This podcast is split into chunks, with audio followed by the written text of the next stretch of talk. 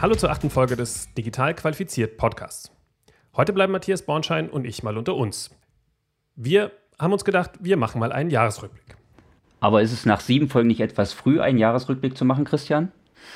Ja, da hast du recht. Aber trotzdem fände ich es gut, die Gelegenheit zu nutzen, ein bisschen zurückzublicken, was wir gemacht haben und dabei aber auch über unsere Standpunkte kurz zu sprechen. Denn das kommt ja mit gutem Grund in allen anderen Folgen zu kurz.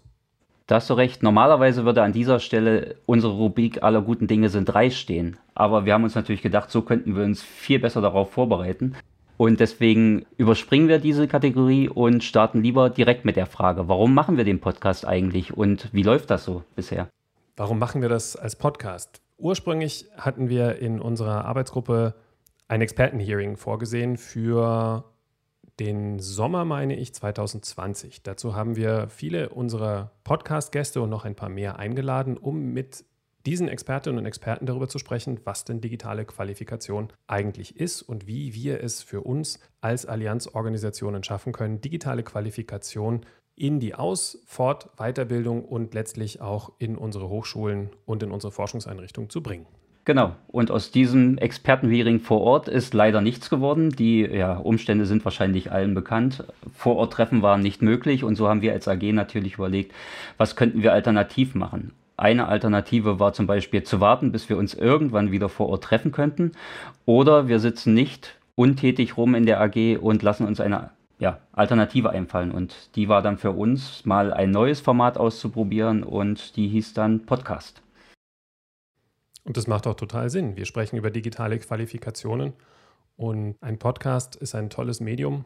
Man kann viele Menschen damit erreichen und es ist auch ein bisschen was anderes wie eine Publikation.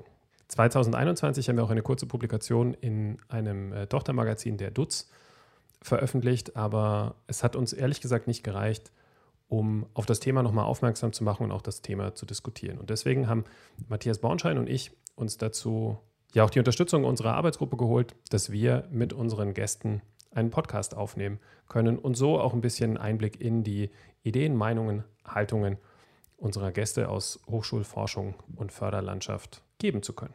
Und wir waren auch überrascht, wie groß und gut die Resonanz der Expertinnen und Experten waren, die sich auch gefreut haben, an so einem anderen Format teilzunehmen. Es gab natürlich auch Interviewpartnerinnen und Partner, die da schon Firmen drin waren, die das regelmäßig machen, aber für viele waren das, glaube ich, auch die ersten Gehversuche, wie zum Beispiel bei mir. Ja, ich habe da ein bisschen Vorsprung. Äh, ich habe 2020 in der Hochphase des ersten Lockdowns mir tatsächlich auch schon mal ein Podcast-Format überlegt und äh, habe festgestellt, das funktioniert super und wollte es deswegen auch weiterbringen. Und wir haben auch den großen Vorteil, das muss man der Fairness halber auch sagen, ne, unsere digitale Vernetzung führt auch dazu, dass wir das so machen können. Denn ich sitze hier in München und du, Matthias, sitzt in Berlin. Ich sitze im schönen Berlin, genau. Und unsere Gesprächspartner sitzen ja auch in ganz Deutschland verteilt. Das äh, wäre, hätten wir es klassisch gemacht mit einem gemeinsamen Treffen, in der Kürze der Zeit gar nicht so möglich gewesen. Also zumindest nicht mit der Fülle an Interviewpartnerinnen und Partnern. Also wir hätten wahrscheinlich ein, zwei hätte man irgendwie realisieren können, aber so mit den Kolleginnen und Kollegen, mit denen wir jetzt schon gesprochen haben und auch jetzt dann im neuen Jahr noch sprechen werden, wäre das nicht realisierbar gewesen. Und da auch nochmal ein großes Dankeschön an alle, die, die mitgemacht haben, die bereit waren, mit uns zu sprechen. Dem einen oder der anderen ist vielleicht auch aufgefallen, dass nicht alle Episoden immer tagesaktuell sind. Das kommt natürlich daher, dass wir einiges von dem, was wir aufgenommen haben, einfach schon vorproduziert haben. Liegt ein bisschen an den Terminkalendern unserer Gäste, aber auch ein bisschen an unserem eigenen Vorbereitungsaufwand, den wir als weitgehende Podcast-Neulinge hatten, auch noch mitbringen müssen. Genau, jetzt haben wir ja schon ein paar Sachen dazu erzählt, wie wir überhaupt hierher gekommen sind, wie das Ganze ja, läuft. Und aber was wollen wir heute mit Ihnen machen? Und da haben wir uns überlegt, jeder von uns hat sich drei Ausschnitte aus den bisherigen Gesprächen herausgesucht und die wollen wir kurz einspielen und dann kurz darüber diskutieren, wie wir dazu stehen. Als erstes habe ich meinen Ausschnitt mitgebracht aus einem Gespräch, das ich mit äh, zwei unserer AG-Kollegen geführt habe, nämlich mit äh, Andreas Witt und äh, Thorsten Mayer. Ich spiele es mal kurz ein. Die Notwendigkeit der Vermittlung der Grundprinzipien. Und wenn man die heutigen Computer anschaut, auch wenn man ein ganz normales Mobiltelefon anschaut, sind das dieselben Architekturen. Und diese Grundlagen zu verstehen, das fällt vielen Leuten schwer, beziehungsweise es interessiert viele Leute nicht so sehr. Und ich glaube, und das ist eine Situation, die wir vielleicht dann praktisch ähnlich haben wie vor zehn Jahren.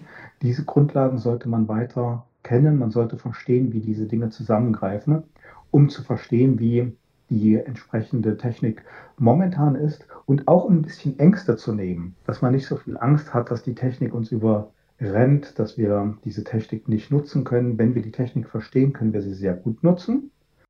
Das ist ein spannender, spannender Ausschnitt. Ich, ich, ich, ich kenne den natürlich auch. Und ich überlege tatsächlich, äh, also sicherlich ist es immer gut zu wissen, wie Technik funktioniert, was noch dahinter steht, aber ich glaube, es ist mittlerweile auch so kleinteilig, dass man gar nicht mehr alles verstehen kann. Ich glaube, Herr Witt geht ja auch darauf ein, dass man wirklich die, den Urschleim noch versteht, wie, wie, wie Digitalisierung überhaupt funktioniert. Ich denke, es ist ein großes Brett zu bohren, da Leute auch wirklich zu aktivieren, dass sie da mitgehen, also dass sie sich darüber, informi äh, darüber informieren, sich mit der Geschichte auseinandersetzen, mit diesen technischen Grundlagen.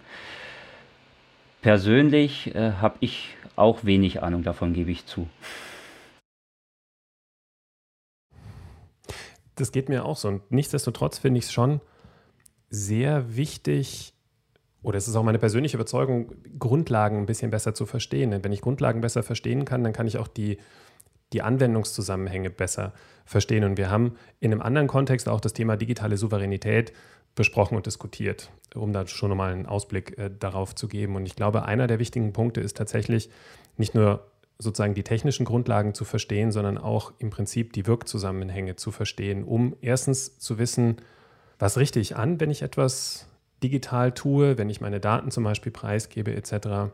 Oder so wie Herr Witt es auch gesagt hat, wovor brauche ich eigentlich keine Sorge zu haben oder wozu, wovor brauche ich mich nicht zu fürchten? Denn es ist ja auch immer wieder ein Punkt, der zumindest in der öffentlichen Diskussion immer wieder aufkommt, ist die Befürchtung, dass Digitalisierung uns als Arbeitskraft marginalisiert, dass sie uns äh, bevormundet etc. Und das finde ich schon ganz wichtig, wenn man zumindest ein bisschen mehr Grundlagen schaffen würde und es auch so vermitteln könnte, dass man muss es ja vielleicht nicht individuell nachbauen können, aber zumindest die Wirkzusammenhänge verstehen zu können, würde, glaube ich, sehr viel mehr Offenheit Digitalität gegenüber oder digitalen Zusammenhängen gegenüber erbringen. Aber ich glaube, du hast doch schon einen ganz wichtigen Punkt gesagt, den ich sehr wichtig finde, und zwar ist es die Kommunikation, die verständliche Kommunikation, hm. um auch Ängste bei Kolleginnen und Kollegen zu nehmen, die jetzt nicht so digital affin sind, wie wir beides jetzt sind. Ich würde uns jetzt einfach mal so bezeichnen. Aber man darf halt auch die Kolleginnen und Kollegen nicht vergessen, die vielleicht nicht so viel mit Technik zu tun haben. Und man muss denen das auch verständlich erklären, was passiert da hm. eigentlich. Mhm. Genau, hier bin ich total bei dir. Das ist ein ganz wichtiger Punkt. Aber es ist eben auch notwendig, sich über die Grundlagen auch mal zu verständigen und auch die ein bisschen stärker in die Kommunikation zu erheben. Gut, dann jetzt muss ich mal gucken, wie ich hier meins abspiele.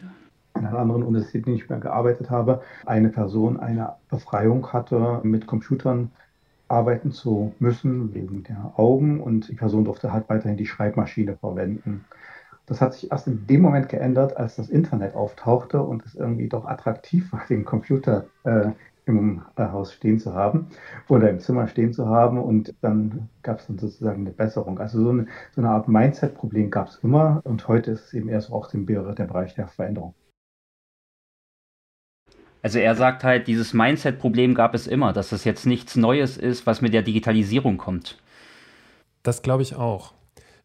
Und zwar, ich bin jetzt nicht der Geschichtsprofessor, das muss ich auch zugeben, aber ich glaube, dass immer, immer Neuerungen zu Veränderungen in den Haltungen und in den Überzeugungen und in den, ja, im täglichen Leben auch von Menschen geführt hat. Und dass das in erster Linie, glaube ich, nicht für alle einfach umzusetzen war und auch nicht sein wird. Ich kann mir aber gut vorstellen, dass die Geschwindigkeit der Änderung auch eine der Herausforderungen ist, die wir gerade wahrnehmen und der wir begegnen. Denn wenn man so in die Vergangenheit zurückblickt, waren technologische Revolutionen oder auch Revolutionen auf dem Arbeitsmarkt doch eher von längeren Zyklen geprägt und haben auch ein bisschen länger gebraucht, meine ich, bis sie Einzug gehalten haben. Und jetzt diese digitalen Möglichkeiten, die wir haben, sind ja zum einen recht kurzlebig, zum anderen entwickeln sie sich wahnsinnig schnell und entwickeln sich auch wahnsinnig schnell weiter. Und ich glaube, dass das zumindest in meiner persönlichen Wahrnehmung nochmal eine neue Dimension ist, mit der man auch ja lernen muss, umzugehen, auch sicherstellen muss, dass ich zum einen den Mindset nicht nur bei den Early Adoptern oder bei den 5%, die sowieso ganz weit vorne sind und die unglaublich offen sind, auch finde, sondern dass ich auch, du hast es vorher auch schon gesagt, Matthias, dass ich auch die mitnehme, die bei dieser Transformation und bei diesem Change-Prozess ein bisschen mehr Überzeugung, ein bisschen mehr Begleitung brauchen. Und da glaube ich, jeder von uns oder die meisten von uns zumindest haben sowas schon mal miterlebt. Die meisten von uns können sich zumindest damit verbinden, dass sie an der einen oder anderen Stelle schon mal etwas ja, skeptisch oder zögerlich geworden sind bezüglich irgendwelcher technologischen Neuerungen, die man früher auch nicht gebraucht hat und ohne die man auch sehr gut gelebt hat. Also dem kann ich mich nur anschließen, dass halt, äh, wie gesagt, Veränderungen gab es schon immer, das ist tatsächlich nichts Neues, aber es gibt halt ganz viele Entwicklungen, die gerade parallel über uns hereinbrechen. Wir wissen auch gar nicht so richtig, wie wir überhaupt mit den ganzen Massen an Daten umgehen sollen, wie wir, wie wir die managen und sollen jetzt aber schon über ja, Entwicklungen der KI nachdenken, die mit diesen Daten, die wir gar nicht wirklich richtig aufbereitet haben, dann weiterarbeiten und verstehen vielleicht da auch nicht, wie da Ergebnisse zusammenkommen. Deswegen, das ist ja auch diese, dieser schöne Begriff der VUCA-Welt, was gerade über uns hereinbricht. Das, genau. Ja, absolut. Und ich glaube, dass das auch etwas ist, was sich durch die Gespräche, die wir bislang geführt haben, auch immer, immer wieder durchzieht. Und ich glaube, das führt mich auch zu meinem nächsten Snippet, der, glaube ich, nämlich ganz gut dazu passt. Aber ich glaube eben genau, was Sie auch gerade meinten, dieses Bewusstmachen ist wichtig und hin und wieder reflektieren. Tut mir das gut? Fühle ich mich gut dabei? Entspannt es mich? Entspannt es mich nicht? Ich setze mich unter Stress? Muss ich dann eben dieses, was man bei Facebook dann eine Zeit lang hatte, dass ich immer nur die tollen Urlaubsbilder der anderen sehe und die braun gewordenen Bilder, setze mich das unter Druck? Dass ich Versagerin, Versager bin, weil ich das eben nicht auch habe? Und das sind schon so Punkte, wo wir auch gesellschaftlich gucken müssen, wie gehen wir damit um? Aber ich finde es toll, dass wir die Möglichkeiten haben. Also es ist ja ein Luxus an sich, dass wir sagen können, wir können auch sogar entscheiden. Kann ich vollständig unterschreiben. Also wir haben heutzutage mehr Möglichkeiten, die wir nicht alle nutzen können und bei Weitem nicht alle nutzen müssen. Aber man hat die Möglichkeiten und das ist halt äh, auf der einen Seite gut, auf der anderen Seite schlecht. So, so abgedroschen, wie das klingt, aber die Digitalisierung, das ist, jetzt, das ist jetzt wirklich eine Floskel und wenn ein Phrasenschwein da wäre, würde ich da jetzt 5 Euro reinwerfen. Die Digitalisierung bietet halt wirklich Chancen, aber auch viele Herausforderungen, wie wir damit umgehen. Und sei es äh, Themen, die äh, Fake News, Deepfakes betreffen. Ich glaube, ich glaub, die Probleme gab es auch schon vor der Digitalisierung. Die gab es schon immer, aber jetzt ist es einfach, man erreicht in kurzer Zeit einfach viel, viel mehr Leute. Und viele Leute können vielleicht auch nicht unterscheiden, wie Herr Pongratz da sagte, zwischen digitalem Leben, wie man sich dort präsentiert, und zwischen der realen Welt. Und dass das Probleme birgt, das zeigt sich jetzt. Das zeigt sich in den, in den letzten Jahren noch mehr durch viele Entwicklungen, die es da gab, auch während der Corona-Pandemie, mit denen wir jetzt zu kämpfen haben, mit der die Gesellschaft auch zu kämpfen hat. Und man muss halt schauen, wie man das auffängt und äh, ja, wie wir da, ich will jetzt nicht sagen gegensteuert, aber wie man die Leute auch wieder, wie, wie man die unterschiedlichen Meinungen einfangen kann und auf einem Diskussionslevel landen kann, wo man sich auch wieder in die Augen schauen kann.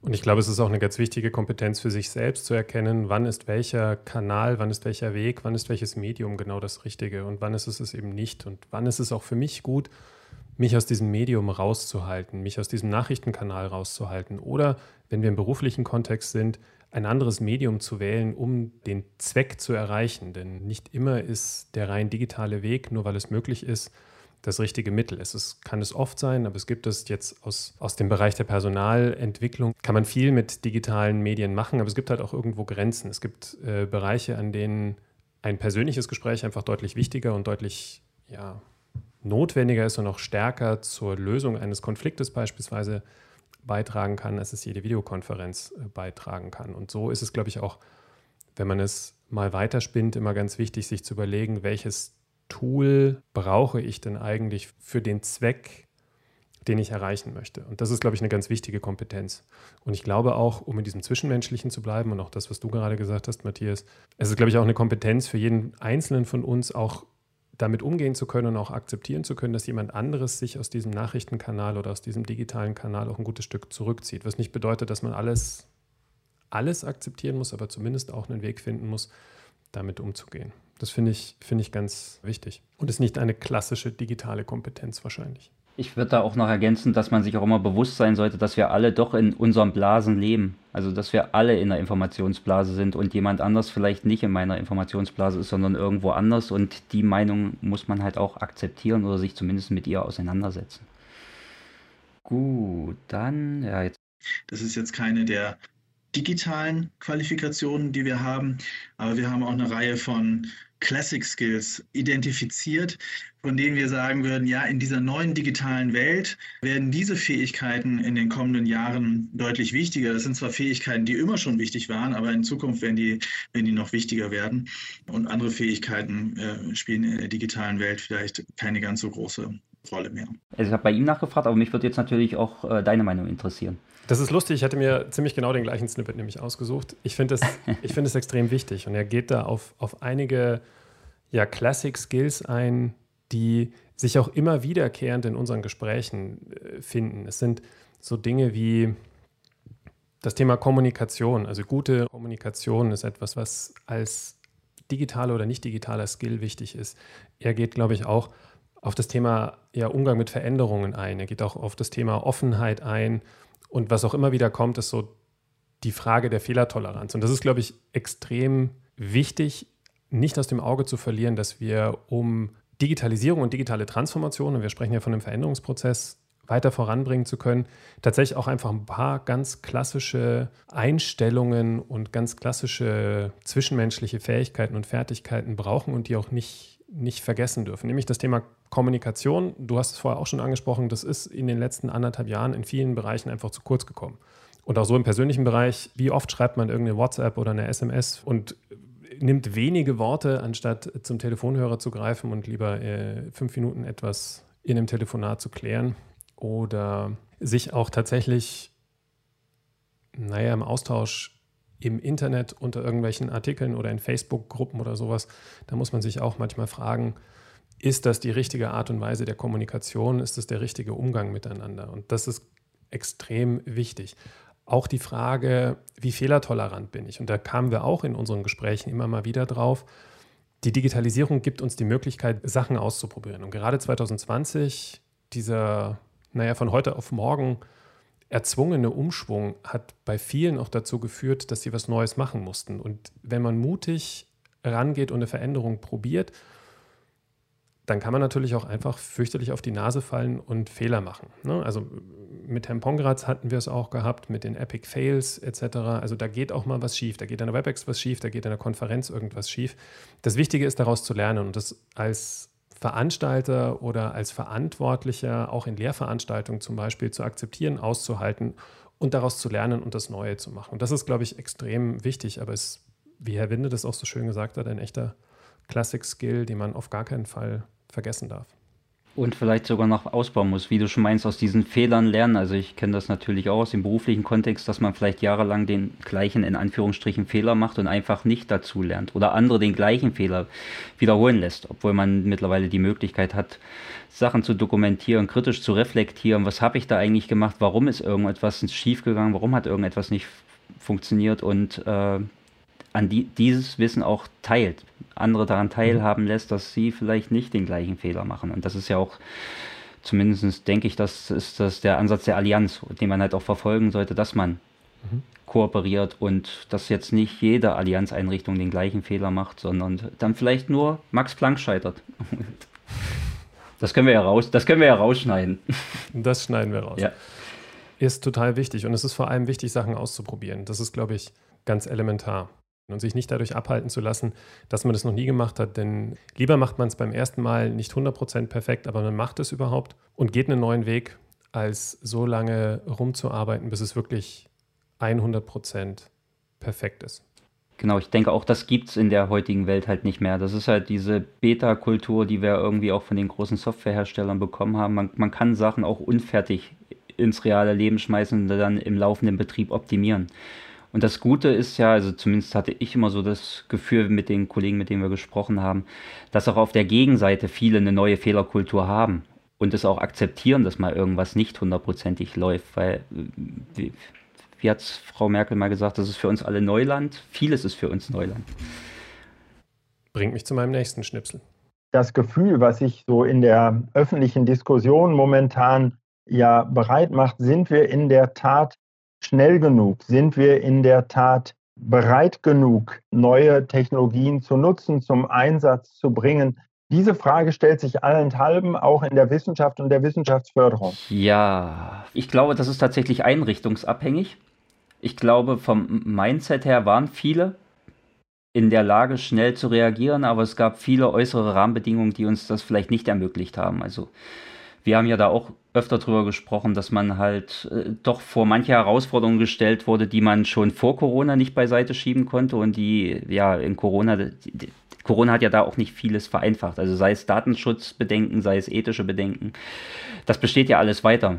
Corona hat jetzt vielleicht vieles beschleunigt oder man hat vielleicht bei, vor allen Dingen bei Datenschutzbedenken, denke ich, hat man viele Augen zugedrückt. Und jetzt läuft da gerade einiges, einfach nur so, weil es gerade läuft und weil Corona auch immer noch da ist. Aber ich bin natürlich auch gespannt, wie das dann in diesem neuen Normal weitergehen wird. Also man muss da ganz, ganz viele Fragen, die wir jetzt beiseite geschoben haben, nochmal wahrscheinlich neu stellen. Man kann nicht wieder zurück zum Alten aber man kann wahrscheinlich auch nicht so mal weitermachen, wie es jetzt in den letzten anderthalb Jahren lief. Aber es ist wichtig, auch mal diese Bereitschaft getestet zu haben. Wie bereit bin ich denn als Einrichtung auch Sachen anders zu denken, fallen zu lassen? Und ist, glaube ich, auch das Beispiel, das du gebracht hast mit rechtlichen Bedenken und Datenschutz. Das ist ja tatsächlich auch eine, eine der, der kom digitalen Kompetenzen, über die wir sprechen. Also kann ich sowas einfach außen vor lassen oder muss ich da wirklich drüber nachdenken? Und ja, natürlich muss man drüber nachdenken, weil wir gerade als öffentlich geförderte Einrichtung auch eine ganz besondere Verantwortung hier haben. Aber es bedeutet letztlich auch, dass wir sehen müssen, wie wir mit diesen Rahmenbedingungen dann auch umgehen, um das Ziel Digitalisierung zu erreichen. Denn auch das hat sich gezeigt, nach erstmaliger Skepsis, muss ich sagen, haben sich viele Dinge sehr gut etabliert, manche Dinge wiederum nicht. Also wir haben da die persönliche Erfahrung gemacht in der Max-Planck-Gesellschaft, dass es das so in, in Wellen auch abläuft von der ersten Skepsis, das kann überhaupt nicht funktionieren, über, hey, das funktioniert super, bis hin zu jetzt schon wieder dem Punkt, naja, ehrlich gesagt, ist auch wieder zu viel. Wir haben zu viele Angebote, jeder macht irgendetwas online, elektronisch. Ich kann an ganz vielen Veranstaltungen, Lehrveranstaltungen, Fortbildungsveranstaltungen teilnehmen, sodass sich auch schon eine, eine Ermüdungserscheinung bei dem einzelnen Mitarbeitenden tatsächlich auch in, in manchen Bereichen schon einstellt. Und das ist, glaube ich, auch was, wo wir sehen müssen, wo wir da hinkommen. Aber wir haben immerhin die Bereitschaft zur Veränderung erkannt und hier jetzt weiterzumachen und zu gucken, wie komme ich innerhalb der Rahmenbedingungen, die mir gegeben sind und aus meiner Komfortzone heraus auch ein Stück weiter, ist, glaube ich, zumindest eine Errungenschaft der Erfahrung der letzten anderthalb Jahre, weil es eben auch eine gewisse Zugwirkung hatte. Also ich würde da sogar noch weitergehen. Es ist nicht nur eine Bereitschaft zu erkennen, sondern auch wirklich ein ja, ganz klarer Lerneffekt ist eingetreten. Also wenn ich jetzt hier dieses banale Beispiel WebEx sehe, vor zwei Jahren haben sich viele Kollegen noch nicht getraut, eine WebEx zu starten oder wussten nicht, was sie da machen können. Und das ist ja heute tatsächlich die normale Kommunikationsform für viele. Ich bin gespannt, wie es nach Corona aussieht, ob man sich noch in den Zug setzen kann und wieder vor Ort, ob man, ob man sich vor Ort noch treffen kann, ob das möglich ist. Ob das noch alle wissen oder ob man da auch viele Sachen neu lernen muss. Und wahrscheinlich muss man das, weil, wie vorhin schon mal gesagt, man kann nicht wieder auf den Vor-Corona-Status zurückkommen, sondern muss sich neue, neue Formate auch ausdenken. Am besten jetzt schon. Hybride Formate, dass ich halt nicht für eine Zwei-Stunden-Konferenz ja. nach Köln oder Bonn fahren muss, sondern dass es da auch Möglichkeiten gibt, digital dran teilzunehmen. Und im Idealfall nicht nur PowerPoint-Präsentationen präsentiert zu bekommen oder halt über den Chat eine Interaktivität herzustellen, sondern auch neue Möglichkeiten, die uns die Digitalisierung bietet, einzusetzen. Und dann sind wir auch wieder dabei, klar kann man da auch scheitern, aber das Thema hatten wir ja schon, dass man das einfach aushalten muss dann. Und es gibt uns die Möglichkeit tatsächlich auch eine andere große Herausforderung, die wir vor Augen haben, nämlich das Thema Klima, Klimaschutz und Nachhaltigkeit auch von der anderen Seite her nochmal anzugehen und sich tatsächlich zu überlegen, wie wichtig ist es für einen Zwei-Stunden-Termin einmal quer durch die Republik zu fahren. Es kann sein, dass es wichtig ist, je nachdem, was es für ein Inhalt ist. Es kann aber auch sein, dass es hervorragend so funktioniert. Und auch das ist meine persönliche Erfahrung. Vor anderthalb, zwei Jahren gab es diverse Gruppen, die tatsächlich für einen Zweitagestermin sich irgendwo in der Mitte Deutschlands getroffen haben, aus allen Ecken der Republik angereist sind und in den ersten Wochen des Lockdowns und der digitalen Kommunikation gesagt haben, nee, nee, wir müssen das alles absagen. Äh, das kann man nicht per Videokonferenz lösen. Jetzt, anderthalb Jahre später, kann ich sagen, doch viele von diesen Dingen konnte man sehr gut lösen. Und da bin ich sehr zuversichtlich, dass wir das auch beibehalten. Und ohne es abzusprechen, ist die perfekte Überleitung zu meinem nächsten Ausschnitt. Und zwar äh, Martin Attala ich selber war eigentlich, was so Virtual Classroom Training angeht, immer mhm. eher ein Skeptiker. Es war nicht mein, es ist nicht meine Herkunft. Ich war eher mhm. dann bei, also entweder man macht also ein klassisches Präsenztraining, oder mhm. man nutzt wirklich E-Learning, also, also ja. sozusagen äh, asynchrone digitale Medien. Mhm. Und ich habe da viel entdeckt und viel gelernt und äh, es geht erstaunlich viel. Da hat sich mein Horizont auch echt nochmal selbst erweitert, obwohl ich jetzt sagen würde, ich bin in dem digitalen Bildungsbereich jetzt auch kein totaler Neuling. würde ich aber sagen, oh, da ist auch mit mir nochmal was passiert. Das, äh, wie gesagt, deckt sich tatsächlich auch total mit meiner, mit meiner Beobachtung bei uns in der Max-Planck-Gesellschaft, dass vieles von dem, was ursprünglich überhaupt nicht möglich war, außerhalb einer, einer Präsenzkonferenz irgendwie darzustellen, dass das heute in einer Selbstverständlichkeit erstens online dargestellt wird und zweitens, und das ist, glaube ich, der wirklich wichtige Faktor, da haben wir auch im vergangenen Jahr sehr stark darauf hingearbeitet, sich für die Zukunft zu überlegen, wie kann ich denn eigentlich die Formate richtig sinnvoll einsetzen? Also kann ich zum Beispiel eine Präsenzkonferenz vor Ort dazu nutzen, sehr viel mehr diesen persönlichen Kontakt, die Interaktion, das menschliche Miteinander auch einfach stärker in den Vordergrund zu stellen und dafür einfach die Themenfülle etwas zu reduzieren, weil ich die über Online-Trainings, weil ich die über Online-Konferenzen, über Webinare, die regelmäßig stattfinden, einfach im Vorfeld schon abfangen kann und so lieber die, die Möglichkeit zum Austausch, zur Diskussion etc. geben kann. Und da, glaube ich, sind wir auf einem ganz guten Weg, wo wir persönlich, glaube ich, noch ganz große Herausforderungen haben werden, ist das Thema tatsächlich hybride Veranstaltungen, also wo ich gemischt vor Ort und remote sozusagen gemeinsam mit Leuten arbeite. Das ist einmal für die Teilnehmenden noch eine gewisse Herausforderung und auf der anderen Seite von der Technik mal ganz abgesehen, aber auf der anderen Seite auch für diejenigen, die so eine Veranstaltung organisieren, moderieren, präsentieren, auch nicht ganz einfach mit den unterschiedlichen Anwesenheiten umzugehen. Also mit den Menschen, die im Saal sind, die vor mir stehen, damit kann ich relativ leicht interagieren. Aber wenn der Rest nur auf einem Bildschirm irgendwie zu sehen ist oder über einen Co-Moderator im Chat aufgerufen wird oder zu Interaktionen aufgerufen wird, dann ist es nicht so ganz einfach, hier eine gleichmäßige Einbindung beider Teilnehmergruppen letztlich zu haben. Aber das ist, das ist total spannend. Und auch für mich persönlich kann ich sagen, ich fand Webinare eher irgendwie ja, schwierig in der Vergangenheit und hätte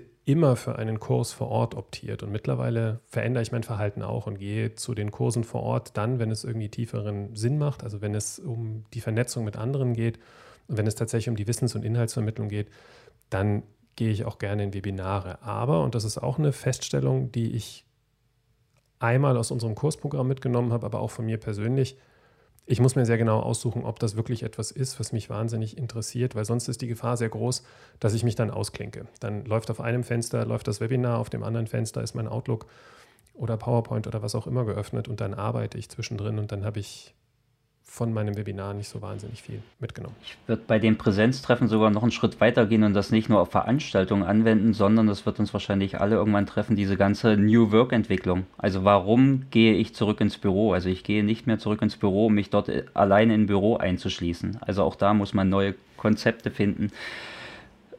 Gruppenarbeiten zu ermöglichen oder äh, Team-Meetings zu veranstalten, dass halt nicht jeder in seinem Kaninchenstall oder sitzt und in seinem Hamsterrad tritt, weil da gibt es Möglichkeiten, dass wer, wer die Möglichkeit zu Hause hat, sollte das natürlich dann auch da nutzen, weil man da auch produktiv sein kann. Das ist, glaube ich, auch ein ganz wichtiger Punkt, das Thema New Work und äh, Führung im digitalen Raum. Ich glaube, da haben wir auch wahnsinnig viel zugehört und es ist, glaube ich, auch ein wahnsinnig wichtiges Thema, wie man damit umgeht, wie man als Führungskraft mit Mitarbeitern umgeht, äh, wie man ja, Arbeit verteilt, wie man in die Kommunikation geht, wie man die Motivation aufrechterhält etc. Das ist, glaube ich, ein unglaublich spannender Punkt, der besonders für Führungskräfte natürlich wichtig ist, aber auf der anderen Seite, glaube ich, auch ganz wichtig ist für alle Mitarbeitenden und das sind die meisten Menschen ja dann doch irgendwo, weil die meisten doch irgendwo einen Chef, eine Chefin haben, auch als Mitarbeitender damit umgehen zu können in der hybriden Welt, als Mitarbeitender mit einer Führungskraft, mit Führungskräften zu interagieren. Das ist, glaube ich, auch was, was nicht alle von vornherein können und was man auch, auch lernen muss. Aber vielleicht können wir diesen Punkt irgendwann in näherer Zukunft noch weiter, noch weiter ausformulieren. Gut, das waren die Snippets, oder? Genau. Damit hätten wir zumindest mal eine Möglichkeit gehabt, ein bisschen zurückzublicken auf unglaublich spannende Gespräche mit Mitgliedern der Arbeitsgruppe, mit ja, Kolleginnen und Kollegen aus dem Wissenschafts- und Forschungsumfeld in Deutschland. Ich würde natürlich gerne noch von dir, Christian, ein paar konkrete Sachen wissen zu unserem, äh, zu unserem Akt, äh, Papier, äh, zum digitalen Mindset, zu den Spezialkompetenzen und Kernkompetenzen, auf die wir eingehen. Welche konkreten ja, Kompetenzen würdest du denn hier in den Punkten nennen? Weil wir haben das natürlich von unseren Gesprächspartnerinnen und Partnern erwartet und ich finde, wir sollten dann natürlich auch mal Butter zu die Fische und unsere Meinung dazu sagen. Also ich glaube, der Digital Mindset, über den haben wir gerade sehr viel gesprochen. Zu diesem Digital Mindset gehört tatsächlich eine für mich ganz groß die Offenheit, Dinge auszuprobieren und mit Fehlern auch umgehen zu können. Das ist zwar keine digitale Fertigkeit, aber es ist trotzdem etwas, was in dem Umgang mit digitalen Medien und, und digitalem extrem wichtig ist. Dann ein Punkt, den wir auch schon angesprochen haben, aber wahrscheinlich nicht so benannt haben, ist tatsächlich, das ist, glaube ich, für Wissenschaftler selbstverständlich. Trotzdem sollte man es nochmal sagen, das kritische Hinterfragen von Informationen, von Themen, von Quellen etc. Das finde ich eine ganz, ganz wichtige Kompetenz, die wir dringend brauchen ich glaube, so die allgemeinen digitalen Kompetenzen, so ungern ich es sage, aber tatsächlich ist es einfach wichtig, sich über das Thema Datenschutz und insgesamt rechtliche Situationen Gedanken zu machen. Was ich persönlich auch ganz spannend finde, ist es nicht immer eine digitale Kompetenz, aber nachdem wir viel im digitalen Raum unterwegs sind, ist es, glaube ich, auch ganz spannend, sich mal über das Thema Geschäftsmodelle Gedanken zu machen. Denn ähm, umsonst bekommt man ganz wenige Dinge. Das heißt, ich zahle immer für irgendetwas mit irgendeiner Währung. Und da ist es oft nicht ganz klar, was die Währung ist, mit der ich bezahle für eine Dienstleistung, die mir kostenfrei angeboten wird. Und das ist, glaube ich, auch was, was spannend ist, sich mal zu überlegen, dass ein Unternehmen ja nur überleben kann, wenn es in irgendeiner Art und Weise Gewinne erwirtschaftet. Und diese Gewinne, naja, irgendwas muss dahinter stecken. Das finde ich schon wichtig. Bei den fachlichen kommt es, glaube ich, extrem darauf an. Das ist wahrscheinlich auch das Einfachere, dass ich in Fachdisziplinen das Fachwissen aus der Grundlagenforschung in die angewandte Forschung, in die Ausbildung bringe. Ich glaube, das ist, das ist noch relativ, relativ einfach. Aber du hast vorhin einen Punkt gesagt, nämlich das Thema Data Literacy. Ich glaube, das ist etwas, was nicht rein fachspezifisch ist, zwar in der Auswertung, aber das insgesamte Problem, dass ich immer mehr Daten generiere und es toll ist, dass ich Daten generieren kann und Unmengen an Daten generiert werden. Was mache ich damit? Wie werte ich diese Daten aus? Wie halte ich diese Daten vor? Wie stelle ich sicher, dass ich auch in 10, 15 Jahren noch an diese Daten komme?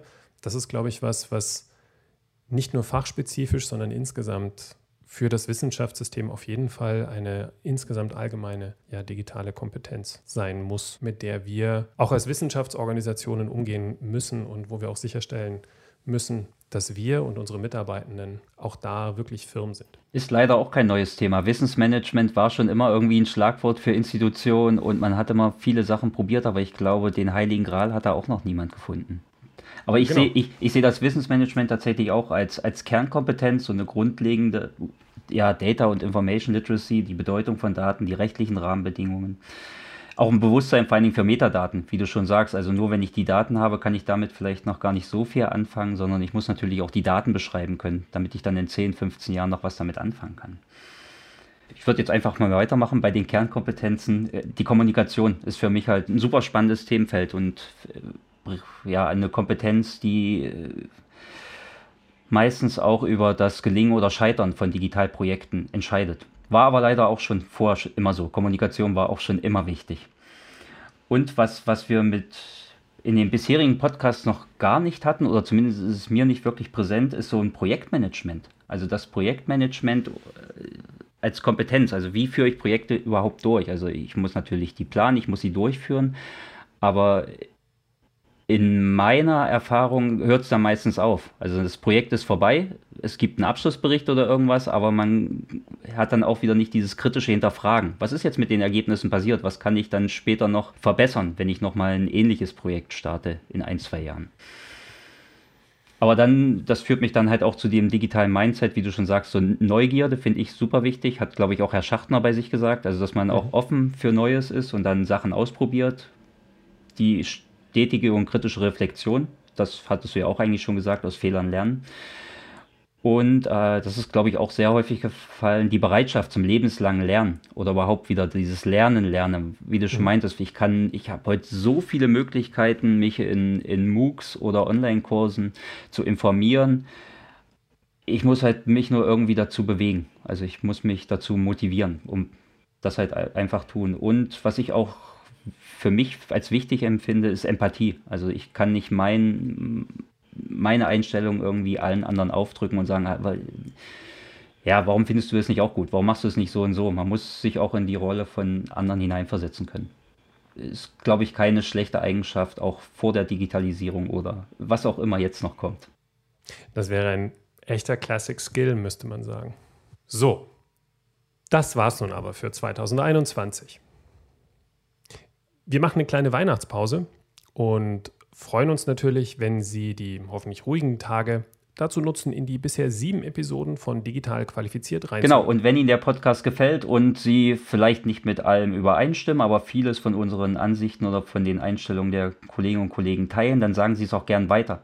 Oder lassen Sie uns Kommentare zukommen, weil dafür machen wir das hier. Wir machen das nicht nur für uns, sondern natürlich auch für Sie, damit wir in die Diskussion kommen, damit wir über die Themen diskutieren, damit wir die auf die Straße bringen ich glaube, dass das Thema wichtig ist, ist klar.